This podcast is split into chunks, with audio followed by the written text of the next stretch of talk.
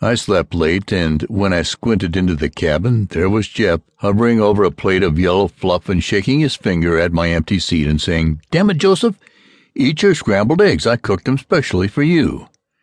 And when he crawfished out toward the galley a couple of seconds later, he was saying, Now you start on those eggs, Joseph, before I get back. I thought for a bit, and then I slid into my place and polished them off. When he floated in with the coffee, he gave me another of those glaze-eyed, God-fearing looks. But just a mite disappointed, I thought, and said, Damn it, Joe, you're perfect. You always clean your plate. Apparently, when I was there, Joseph just didn't exist for Jeff, and vice versa. It was sort of eerie, especially with the hum of space in my ears like a seashell and nobody else for five million miles. Beginning with the scrambled eggs, I discovered that Jeff didn't exactly idolize Joseph, or even take with him the attitude of, my buddy can do no wrong, like he did with me. I overheard him criticizing Joseph, reasonably at first, then I heard him chewing him out next bullying him. It made me wistful, that last, thinking how good it would feel to be full-bodily cursed to my face once in a while instead of all the sweetness and light. And right there I got the idea for some amateur therapy.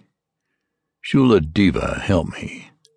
I waited for a moment when we were both relaxed, and then I said, Jeff, the trouble with you is you're too nice. You ought to criticize things more. For a starter, criticize me. Tell me my faults. Go ahead. He flushed a little and said, Damn it, Joe, how can I? You're perfect.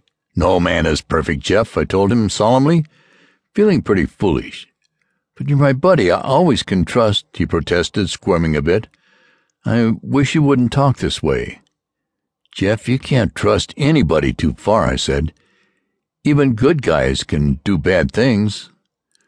When I was a boy, there was a kid named Harry I practically worshipped. We lived on a pioneer world of Fomalhaut that had good snow, and we'd hitch rides with our sleds off little air screw planes taking off. We'd each have a long white line on his sled and loop it beforehand around the plane's tail gear and back to the sled. Then we'd hide. As soon as the pilot got aboard, we'd jump on our sleds and each grab the free end of his line and have one comet of a ride till the plane took off. Then we'd quick let go. Well, one frosty morning I let go and nothing happened except I started to rise. Harry had tied the free end of my line tight to my sled. I could have just rolled off, I suppose, but I didn't want to lose my sled or my line either. Luckily, I had a sheath knife handy, and I used it. I even made a whizaroo of a landing. But ever afterwards, my feeling toward Henry... Stop it, please, Joe, Jeff interrupted, very red in the face and shaking a little.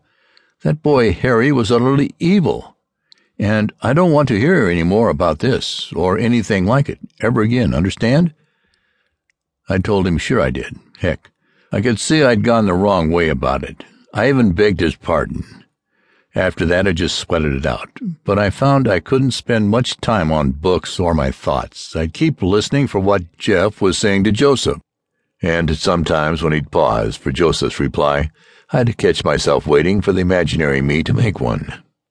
So I took to staying in the same cabin as Jeff as much as I could. It seemed to make him uncomfortable after a while, though he pretended to glory in it. He'd ask me questions like, Tell me about life, Joe, so I'll know how to handle myself if we're ever parted. But the weariest things come to an end, even duty orbits around Shula. And so the time came when we were servicing our last beacon. Outside the planet Shulabai it was. Next step would be a fast interplanetary orbit for base at Shula Near. I was out working on a safety line, of course, but suit jetting around more than I needed to, just for the pure joy of it, so that my suit tank was almost dry. I'd switched my suit radio off for a bit, because working in space, Jeff had taken to just gabbling to me nervously all the time. Maybe because he figured there couldn't be room for Joseph with him in his suit.